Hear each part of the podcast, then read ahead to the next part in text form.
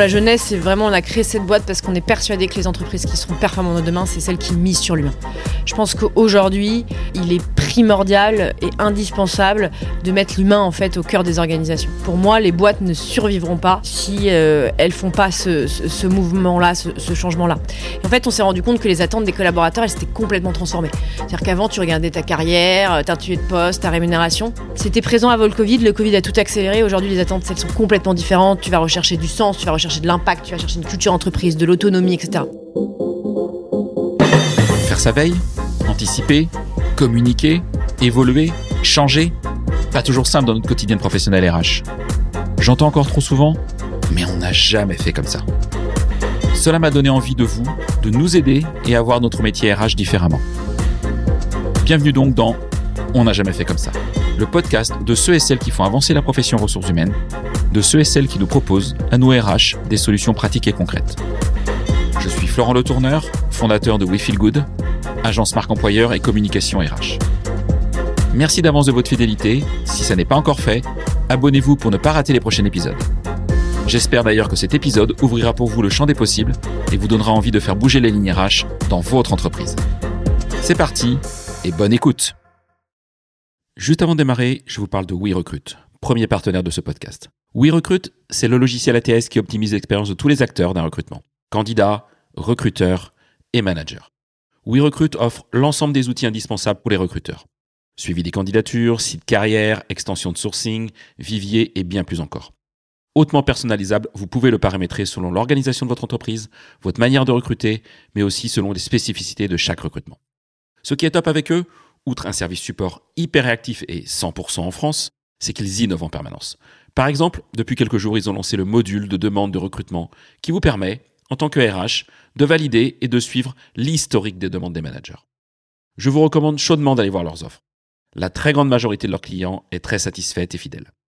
N'hésitez pas à cliquer sur le lien dans la présentation de cet épisode pour découvrir WeRecruit. Hello à toutes et à tous. Aujourd'hui, je suis ravi d'être invité euh, dans les locaux de Team Starter par l'énergique Ségolène Moutarde. Bonjour Ségolène. Bonjour Florent. Merci, euh, merci pour ton accueil. Nous sommes dans tes superbes locaux parisiens à deux pas, euh, à deux pas du boulevard Haussmann. Euh, Aujourd'hui, il fait une chaleur terrible à Paris, il fait une trentaine de degrés. On va pas s'ennuyer, on va passer trois quarts d'heure ensemble à peu près sur toi, ton aventure entrepreneuriale, et puis, euh, et puis bien sûr Team Starter, euh, la valeur que tu amènes effectivement euh, à la fonction RH, aux managers et surtout aux collaborateurs dans les organisations. Avant toute chose, je souhaite aussi remercier Julien, donc euh, Julien Brézin, qui est, le, qui est le directeur général de Great Place to Work France, que j'ai eu le plaisir d'interviewer dans l'épisode 3 de, de ce podcast et qui nous a mis en relation. Donc bah, Julien, si tu nous écoutes, un grand merci pour cette mise en contact. Alors, euh, Ségolène, avant de, avant de rentrer dans le vif du sujet, avant de rentrer dans l'histoire de Team Starter, euh, j'aimerais bien revenir sur ton parcours. Euh, Qu'est-ce que tu faisais avant Team Starter et quelle a été ton, ton, ton histoire pour arriver à la création de Team Starter? Donc du coup, moi, j'ai- commencé, j'ai été la première employée chez Lydia, qui est euh, aujourd'hui une euh, licorne euh, française. Je les ai rejoints au tout, tout, tout début euh, de l'aventure. À l'époque, je pense qu'il y avait un peu moins de 10 000, euh, euh, 10 000 utilisateurs. Et euh, j'ai développé euh, pour eux tout le marché étudiant. Ils étaient beaucoup à l'époque sur le marché médecin, taxi, etc. Et moi, je voyais peu de récurrence parce que Lydia, c'est une app de paiement mobile. Donc, on prend un on va télécharger l'app et la télécharger. Et en fait, euh, ce qui s'est passé, c'est que moi, j'étais étudiante à l'époque euh, à Dauphine. Euh, il n'y avait pas de distributeur, il y avait une cafette et on pouvait que payer par cash. Et en fait, je me suis dit, mais en fait, le marché étudiant, c'est dingo parce qu'en fait, il y a des cafettes partout. Si on arrive à s'intégrer dans les cafettes, ensuite, ils vont payer leur sandwich puis ils vont se rembourser entre copains. Et donc, j'ai lancé pour Lydia tout le marché étudiant. À côté de mes études, je suis un peu hyperactive. Donc, j'ai tout passé au, rattrapage et je bossais à côté. D'ailleurs, à l'époque, c'était il y a 7 ans.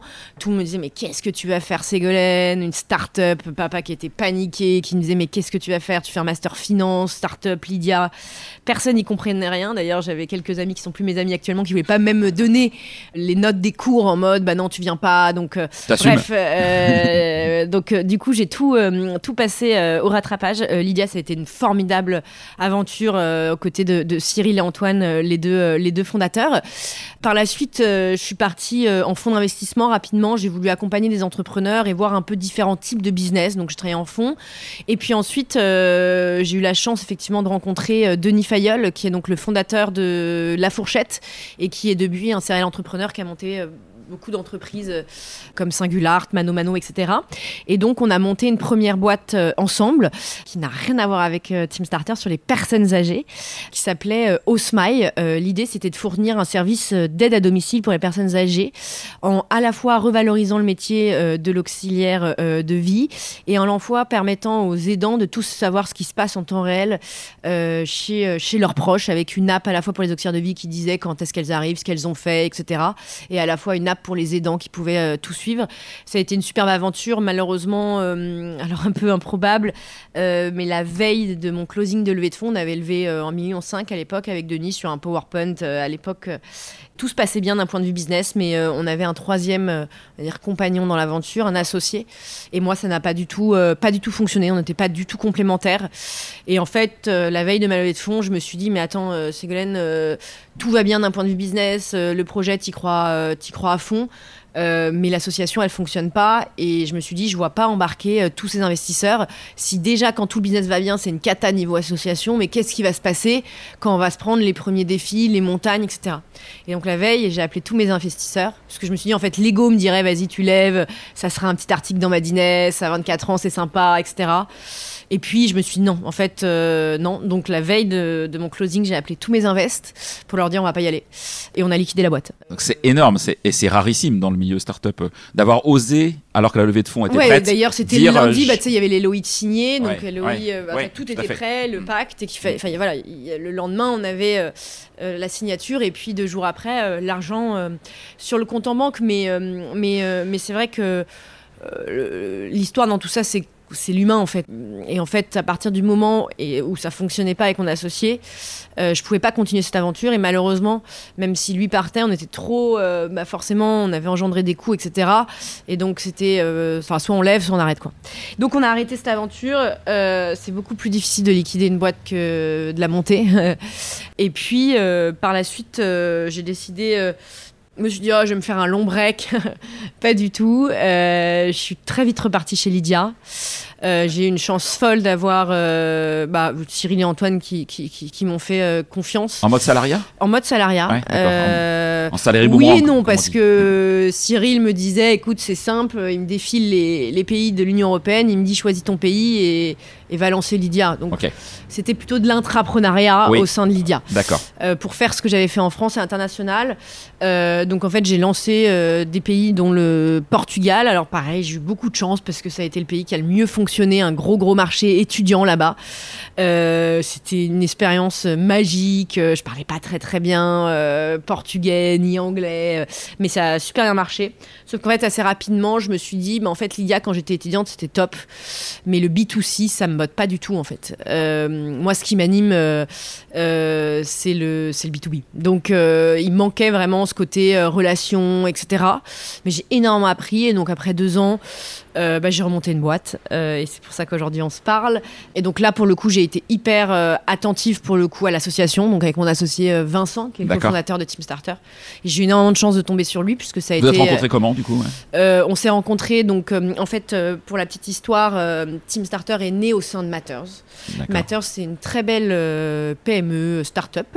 Ils sont un peu moins de 100 collaborateurs, ça n'a rien à voir. Ils font, c'est une, une, on va dire une boîte qui fait euh, des, des applications pour les, pour les grands groupes ou les startups. C'est un, c'est un product studio. Et en fait, en interne, ils avaient besoin de prise d'initiative. Et donc, euh, ils n'ont rien vu en externe et ils se sont dit, bon, on va, on va, on va lancer, euh, à l'époque, ça fait pas Team Starter, mais un produit, euh, etc. Et en fait, ça a cartonné chez eux, sauf qu'ils n'avaient pas vocation à en faire un produit externe, parce que leur boîte fonctionnait, et puis c'était pas leur. euh, voilà, et puis voilà. Et donc, euh, Vincent était dans la boîte, et c'est lui qui a créé le produit et qui l'a développé en interne. Et en fait, après, ils sont allés venus me chercher avec Vincent. Et moi, j'ai dit, bah écoutez, c'est simple, je veux six mois de période d'essai. Ou avec Vincent, il faut qu'on voit en fait si ça match, quoi. Si ça match, c'est complémentaire. Tu avais vécu euh, tellement la chose avant que Ouais, tu ne pouvais pas recommencer Et, et- quoi. et puis je pense aussi une notion de market fit. Donc les six premiers mois, ça a été parce que moi je voulais vraiment pas relever de fonds. J'étais vraiment dans une stratégie. En fait là, ça va être de l'autofinancement. Oui. On va trouver un market fit. Enfin, on va voir s'il y a un market fit. On va trouver nos premiers clients. On va voir comment nos clients réagissent. Est-ce qu'on crée de l'impact, etc. Et je m'étais dit la levée de fonds, ça arrivera si c'est un accélérateur. Si vraiment ça permet euh, d'accélérer un moment de business. Mais en fait, je refusais, notamment parce que j'ai vécu le modèle Lydia, de me dire en fait, c'est mes invests qui payent mon business. En fait, ça fonctionne pas comme ça. Enfin, en tout cas, moi, j'avais pas vocation. Donc, on était vraiment, franchement, le, modèle euh, Bootstrap est, incroyable pour ça, puisqu'on a fait euh, plein, plein de choses.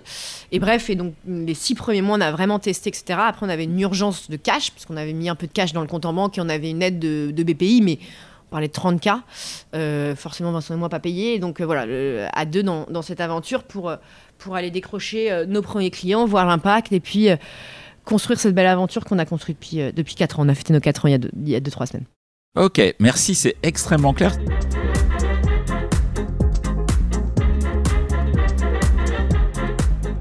C'est une histoire déjà assez incroyable pour ton jeune âge d'avoir vécu toutes ces différentes expériences euh, du salariat, de l'entrepreneuriat, de l'entrepreneuriat. Beaucoup de euh, chance, ouais. c'est assez remarquable. Euh, demain, tu croiserais dans la rue, dans le métro, un, un événement, un, un, jeune homme, une jeune femme qui voudrait entreprendre dans le monde RH, comme toi, tu l'as fait. Qu'est-ce que tu lui dirais? Quel conseil tu lui donnerais? Ne surtout pas aller parler à des DRH. Et pourquoi? Moi, c'est Denis qui m'a donné ce conseil, euh, Denis Fayol, quand on est arrivé dans le marché des personnes âgées. Il m'a dit attention, faut faire attention aux experts parce que les experts, ils ont quoi? Ils ont des croyances limitantes et en fait, tout ce tout ce que toi tu vois comme potentiel, ils vont pas y croire euh, et en fait, ça n'a pas fonctionné. C'est vrai. Quand on a voulu lancer euh, au Smile les personnes sur les personnes âgées, c'était une cata.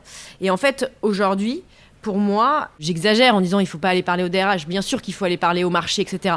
Mais il faut faire attention à ce que les experts puissent dire, parce qu'en fait, ça fait tellement longtemps qu'ils sont dans le secteur, il y a tellement de croyances limitantes, de blocages, qui fait que, voilà, je, dirais de, effectivement de, se renseigner tout en gardant aussi euh, sa prise de recul et un peu son regard neuf sur le secteur. Ouais, je, pense que c'est un excellent conseil. Hein. Le, titre de, mon podcast qui s'appelle On n'a jamais fait comme ça était, est vraiment orienté sur, ce, sur des fois l'expression que des DRH me donnent sur des nouveautés. On me dit mais surtout, euh, bah non, parce que c'est pas possible, etc. En fait, euh, plein de choses sont possibles si on décide de, changer ses, regards et, d'entreprendre ou de, en interne ou en externe, peu un peu différemment en tout cas. Oui, puis je pense que euh, le, problème, de, c'est d'avoir trop de, problèmes. Et en fait, moi, je pense que la force d'un entrepreneur, c'est d'identifier les problèmes petit à petit et de les résoudre. En fait, il y a une différence entre être problème finder et problème solver. Et moi, je pense que les meilleurs entrepreneurs, c'est les problèmes solvers, c'est-à-dire qu'ils se prennent le problème dans la gueule et ils disent OK, je vais le résoudre. Ceux qui vont chercher tous les problèmes, aller creuser, creuser, creuser, et ce que tu fais quand tu vas parler avec plein d'RH, en fait, à la fin, ton business, euh, il y en a plus quoi, parce qu'en fait, euh, il t'a dégommé toutes tes croyances et euh, tu as une montagne de problèmes. Alors que si tu justement, tu te dis je vais aller tout dégommer sur mon passage, je trouve l'entrepreneuriat beaucoup plus simple. Donc euh, on est en 2019, tu crées Team Starter. En 2023, vous êtes combien de collaborateurs aujourd'hui? 60. Euh, donc 60 collaborateurs. Donc on peut dire clairement que c'est une réussite.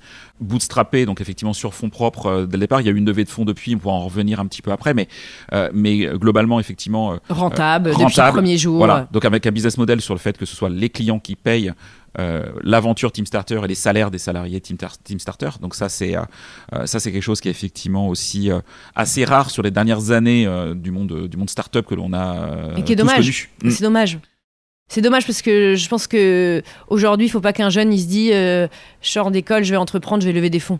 C'est pas forcément parce qu'aujourd'hui la levée de fonds est une réussite en soi, alors qu'en fait lever des fonds c'est pas du tout une réussite c'est une étape d'une boîte, mais euh, voilà. J'en ai parlé euh, récemment avec euh, Gilles Sadje, le, patron de, Lucas que j'ai interviewé. Effectivement, que j'aime beaucoup. Voilà. Ah, Gilles, bah, tu vois, j'allais te, te, recommander d'aller lui parler. ah, c'est fait.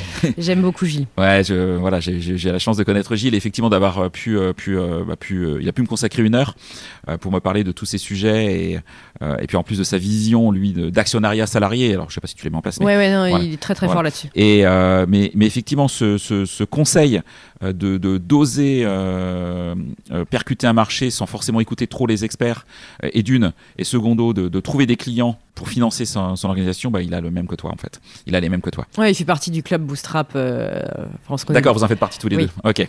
Alors tu m'as parlé de l'idée du concept tu m'as donné effectivement la genèse la première réflexion. Tu parles effectivement quand tu, tu, présentes Team Starter de crowdfunding ou de financement, financement participatif. Est-ce que tu peux expliquer un petit peu le fonctionnement de Team Starter aujourd'hui à nos auditeurs? Ouais, bien sûr. Alors, euh, nous, Team Starter, peut-être euh, pour la jeunesse, c'est vraiment, on a créé cette boîte parce qu'on est persuadé que les entreprises qui seront performantes demain, c'est celles qui misent sur l'humain. Je pense qu'aujourd'hui, euh, il est primordial euh, et indispensable de mettre l'humain en fait au cœur des organisations. Pour moi, les boîtes ne survivront pas euh, si euh, elles, font pas ce, mouvement-là, ce, changement-là. Et en fait, on s'est rendu compte que les attentes des collaborateurs, elles s'étaient complètement transformées. C'est-à-dire qu'avant, tu regardais ta carrière, ta tué de poste, ta rémunération. C'était présent avant le Covid. Le Covid a tout accéléré. Aujourd'hui, les attentes, elles sont complètement différentes. Tu vas rechercher du sens, tu vas rechercher de l'impact, tu vas chercher une culture entreprise, de l'autonomie, etc.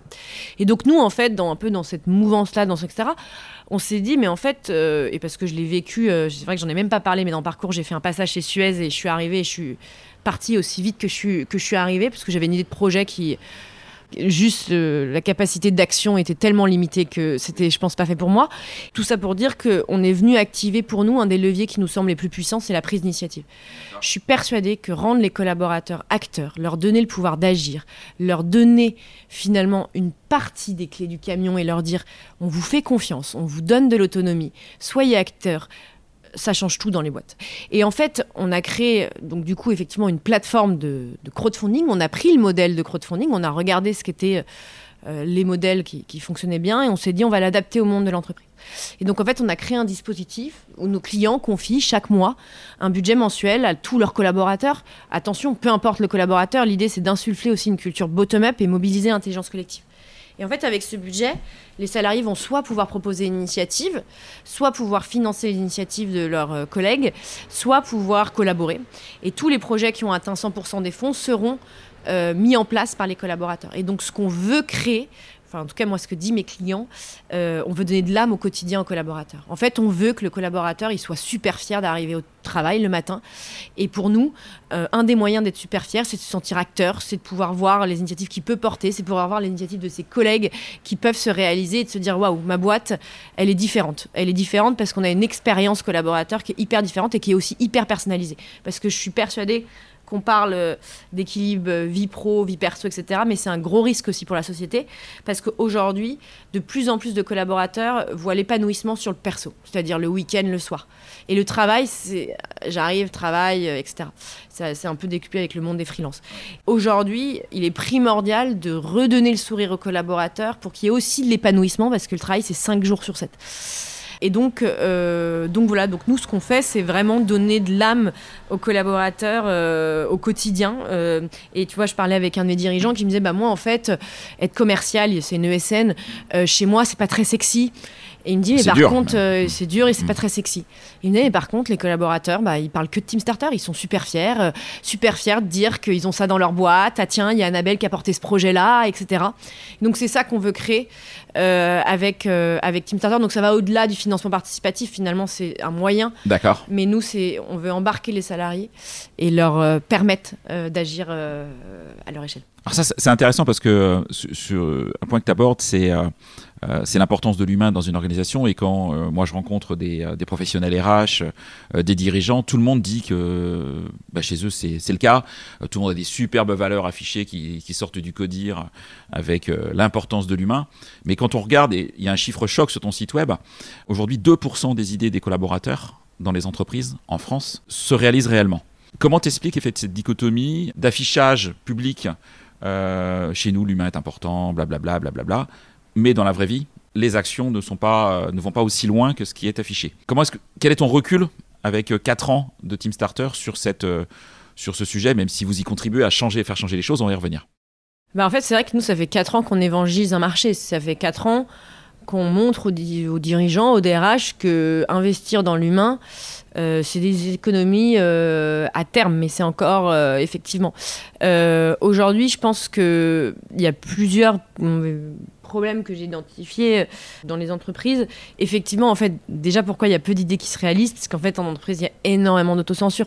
Il y a énormément de collaborateurs qui ont des superbes idées, mais qui n'osent pas, etc. Ensuite, un triple ou quadruple phénomène qui va être de dire bah la majorité de mes clients tu vois ils ont testé la boîte à idées. Oui. en fait on met les idées dans la boîte. Puis en fait on n'a jamais de retour. on n'a jamais de retour elles se réalisent pas en fait.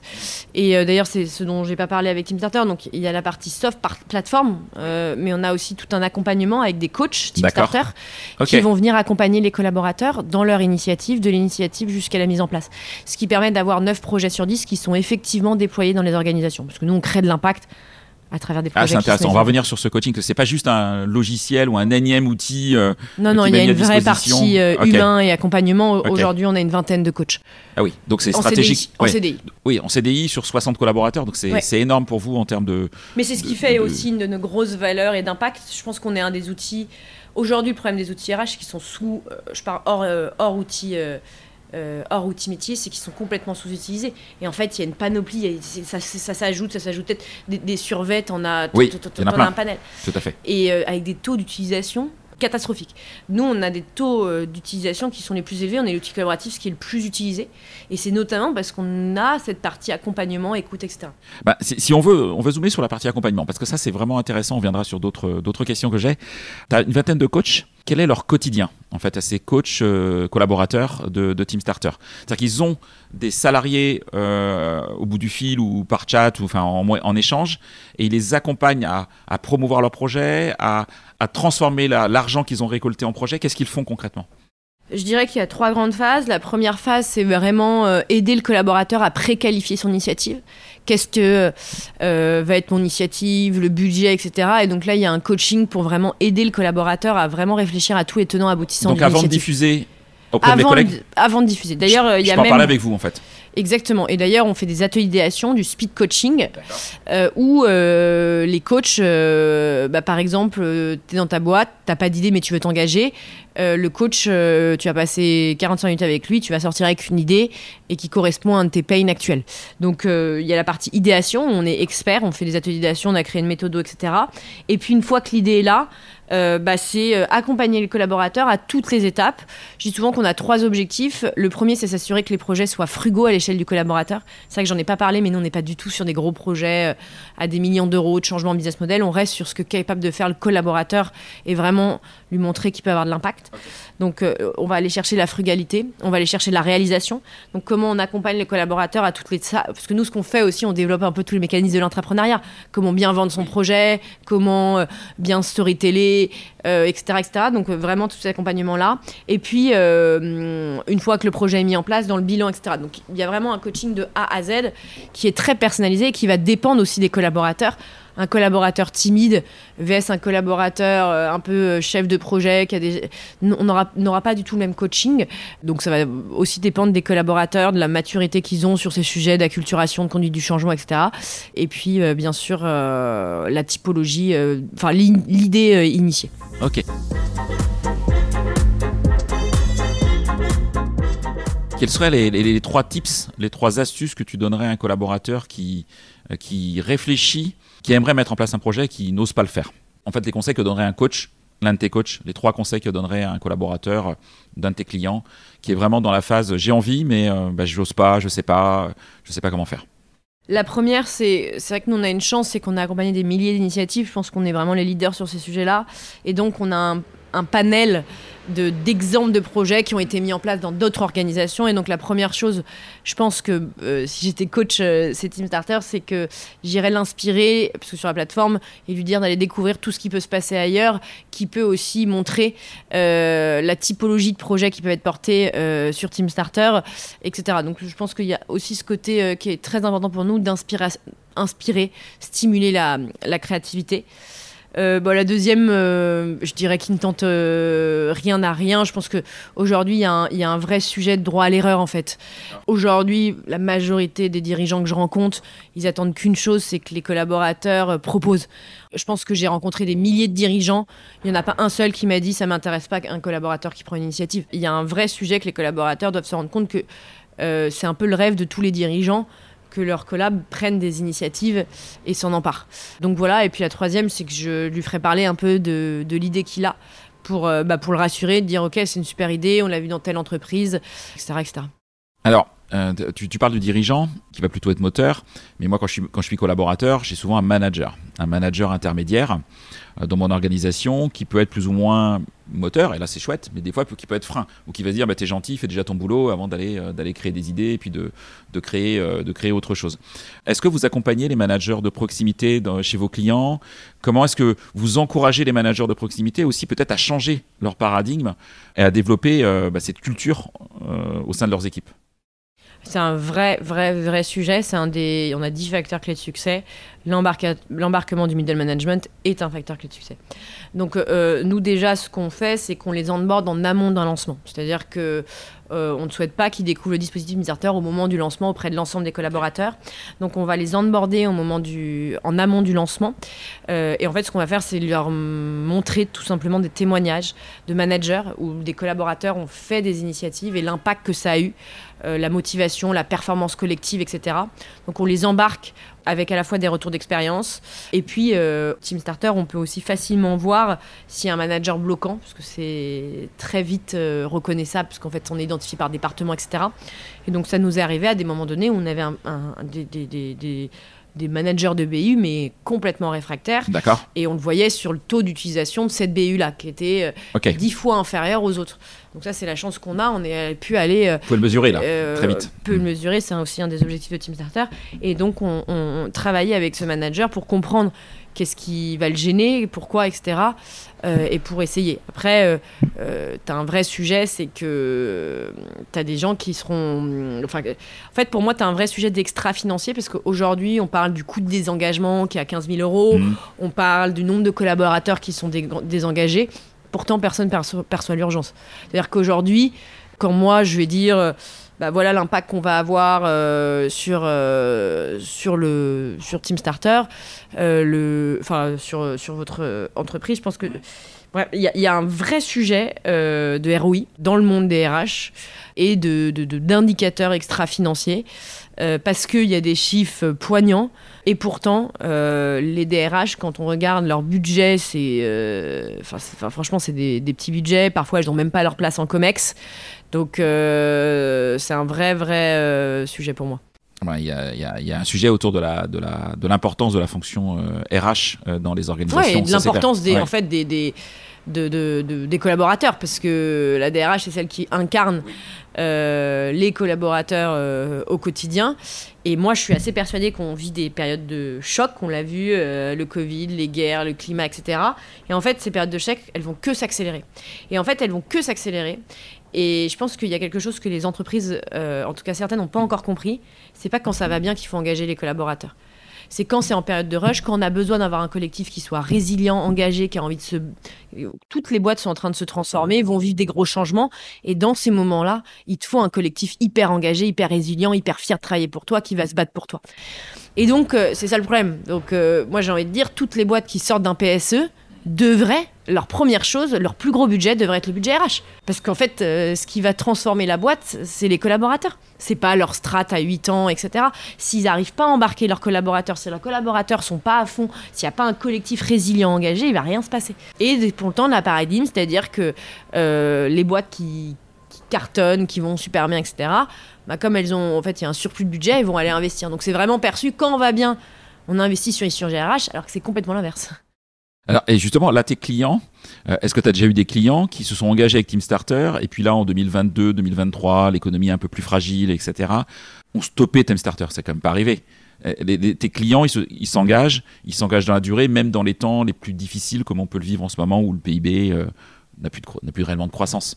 Ou est-ce que vous avez déjà vécu, effectivement, un client qui vous dit, bah là, j'arrête, ou je stoppe, je mets en pause Team Starter pendant on a vécu un, quelque chose assez lunaire. On a vécu effectivement euh, un client, euh, je ne donnerai pas le secteur, mais qui... Euh, non, le cite pas. Qui, qui avait, qui avait restriction budgétaire, donc ils ont analysé en codir tout.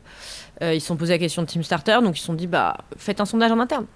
98% des collaborateurs souhaitaient garder Team Starter et ils l'ont retiré. Ah oui.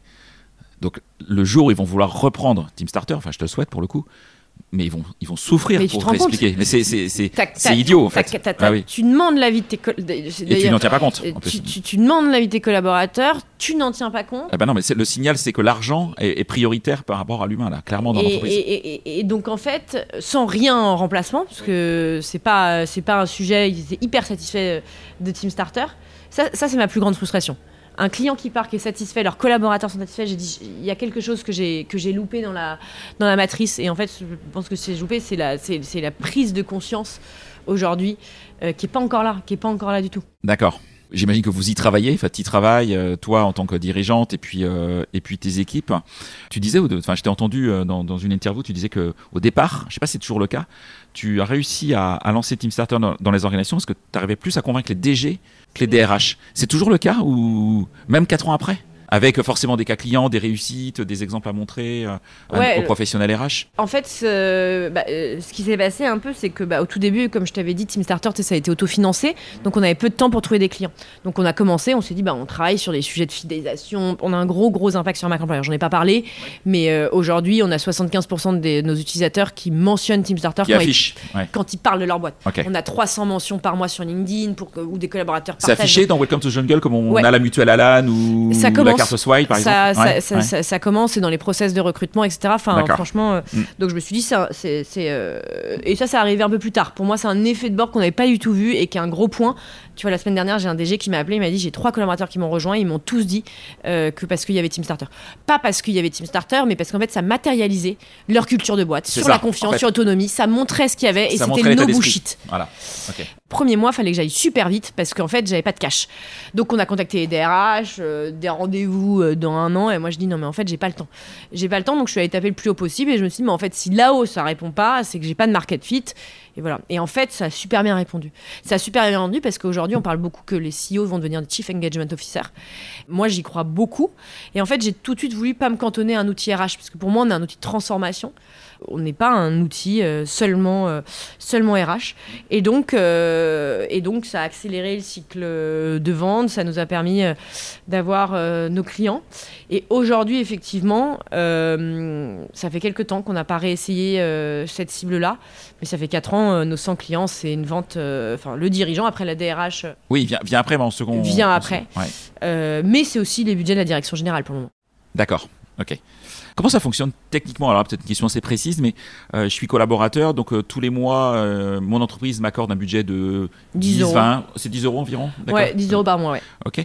Et c'est ce budget, je le stocke sur, un- sur mon compte Tarter, donc tous les mois j'ai 10, 20 euros, 30 euros, ça, ça, ça s'incrémente. Et je peux le donner à un collègue? Qui a un projet. Euh, En fait, com- tu comment vas est-ce que ça fonctionne Comme je suis collab et que j'ai pas d'idée, moi je par exemple, j'ai pas forcément d'idée, mais j'ai envie d'aider les autres dans mon entreprise. Je vais faire quoi? Bah, tu vas pouvoir euh, soit euh, financer les projets, dire bah écoute le projet de Joël je trouve top, je vais mettre 5 euros. Tu peux aussi venir collaborer, dire mais en fait le projet de Joël, bah moi je suis un- aussi un fan de ce sujet-là et je pense que j'ai une compétence complémentaire et donc tu vas te mettre avec Joël pour co-créer. Les, majorités d'initiatives sont coportées par des collaborateurs. Ok. Et par exemple, tu peux aussi avoir des projets où on va demander la participation, c'est-à-dire euh, euh, des collaborateurs qui euh, mettent en place un atelier l'art du skate notching pour gagner en efficacité dans la prise de notes en réunion. Et là, en fait, c'est une soft skill qui est mise à disposition d'un collaborateur auprès de ses collègues. Donc c'est un projet qui est gratuit, mais il le fera pas s'il n'y a pas minimum 80 collaborateurs. Et donc toi, tu vas dire, mais attends, c'est super, hop, et tu vas t'inscrire. Donc voilà. Et en fait, nous, ce qui nous intéresse, c'est que l'engagement, pour moi, il est propre à chacun. C'est ça la force qu'on a. C'est que chez Team Starter, euh, les collaborateurs, euh, utilisateurs peuvent s'engager à leur échelle. C'est-à-dire, bah, soit tu crées un projet, soit tu le coportes, soit tu collabores, soit tu t'en inspires juste, soit tu finances, etc. En fonction de la période, euh, de l'actualité et de la charge de travail, euh, les collaborateurs peuvent avoir différents, finalement, types d'actions. Et quel est le budget moyen d'un projet Bah, chez tu Team vois, je pense à Soprasteria avec qui on travaille. Je crois que le projet qui a eu le plus d'impact a coûté 50 euros. Et donc c'est pour ça que je pense que tu as Ah oui. ouais, ouais, on n'est pas du tout. D'accord. On n'est pas du tout, du tout dans des projets. euh, le budget moyen d'un projet est à 1000 euros. Ok. Mais on est vraiment sur des. des- des- et d'ailleurs, des, des budgets qui sont pas aujourd'hui reconnus dans les boîtes. Un collaborateur qui veut mettre en place un atelier d'improvisation pour se former à la prise de parole en public, en fait, pour le faire, je te prends une organisation de 300. Il a besoin de 500 euros, tu vois, c'est des petits budgets. D'accord. Mais en fait, il n'y a aucune voie pour aller chercher ce budget-là. Et c'est exactement ce qui m'est arrivé quand j'étais chez Suez. J'avais envie d'améliorer les presses commerciales et les uniformiser. J'avais pas besoin de beaucoup. En fait, je devais parler au N plus 1, N plus 1, jusqu'au N plus 10. Enfin, c'était un, un tel calvaire que j'ai abandonné l'idée à même de l'avoir fait. Et là, en fait, le budget, si tu arrives à convaincre tes collègues, il est là. Donc, c'est aussi un gros facilitateur pour toutes ces initiatives du quotidien qui sont un peu les oubliés, qui ne demandent pas des gros budgets, mais qui vont créer pas mal d'impact. Ok. Est-ce qu'il arrive qu'il y ait des budgets un peu perso?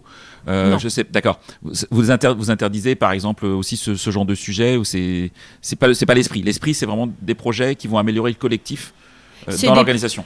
Ouais, c'est ça, des, des- des initiatives. euh, alors, on a des initiatives euh, RSE. qui sont portés par les, par les, par les collaborateurs. Tu vois, on a un collaborateur malentendant chez un de nos clients qui a décidé de sous-titrer la plus grande conférence mondiale euh, qui s'appelle DevFest, qui est un projet Team Starter tu vois, ça c'est un, un, un, ça, un projet qu'il a pu euh, mener, mais parce que euh, le dirigeant Bruno Loferestier euh, souhaite absolument avoir une, une, une RSE, une stratégie RSE complètement décentralisée, incarnée par ses collaborateurs. Et donc aujourd'hui, chez Sphère, l'ensemble des collaborateurs peuvent proposer des initiatives, donc elles peuvent être externes euh, et euh, les financer. Et donc il y a un peu moins de 200 initiatives qui ont été mises en place par des collaborateurs, qui sont des initiatives exclusivement RSE.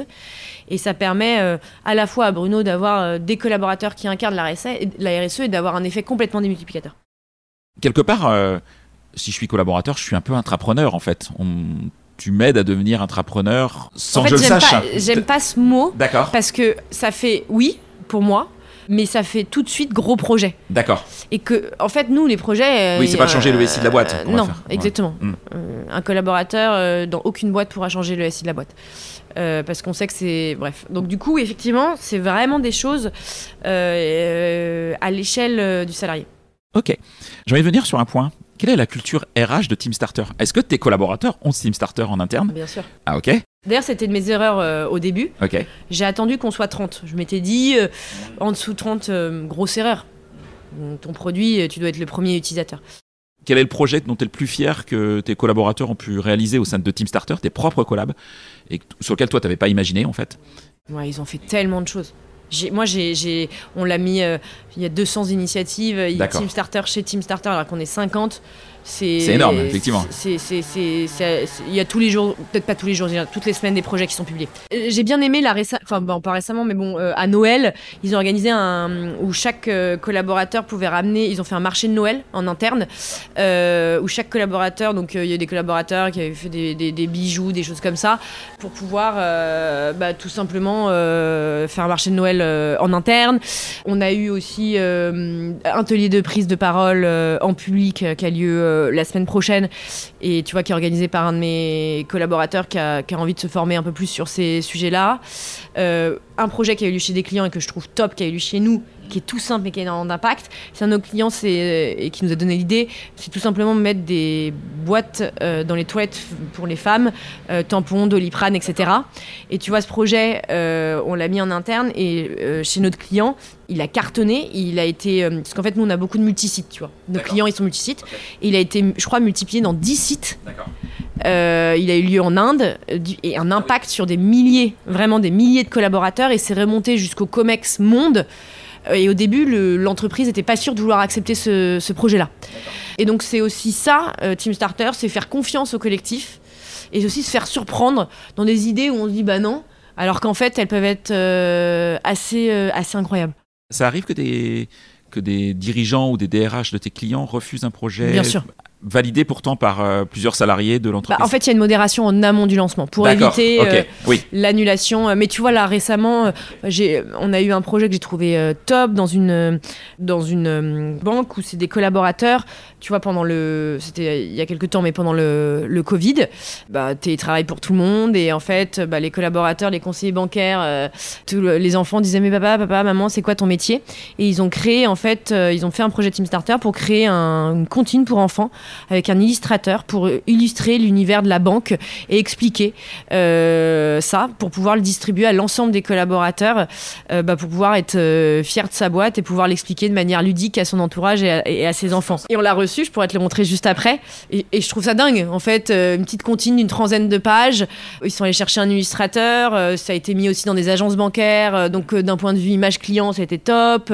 Et puis, les collaborateurs, super fiers de distribuer ça à leurs enfants, etc. Enfin voilà, je, trouve que c'est un projet qui a coûté moins de 1000 euros. Oui, donc on n'est pas sur des sommes. Euh, non, on n'est pas sur des. Non. Et, et, du coup, euh, euh, Team Starter, c'est destiné à tout type d'entreprise Oui. Toi, tu es une entreprise de 60 personnes. Donc voilà, est-ce que moi je suis RH ou je suis DG d'une boîte de 100 personnes, tu me conseilles Team Starter? Au-delà du discours commercial, est-ce que réellement tu me le conseilles si c'est ma culture et si, voilà, ou est-ce que c'est trop petit ou est-ce qu'il faut que je fasse attention à cette taille? Une taille mini. Non, non, on, a euh, plusieurs clients, euh, bien sûr, qui sont avec une, euh, une centaine de collaborateurs. Et on a pas mal de clients aussi qui grossissent progressivement, tu vois, j'ai un de mes clients qui est passé de 200 à 800 en deux ans. Bah, tu as un gros sujet de scale la culture. Là, tu vois, je suis en cours avec une boîte, ce rachat de cultures hyper différentes. Comment tu crées un collectif comment, un lien, etc. Donc voilà, je, je, pense que nous, en tout cas, c'est, je pense qu'aujourd'hui, la plus grande force de Team Starter, c'est notre culture. C'est la chose dont je suis euh, la plus fière, c'est les équipes. Ok, très clair.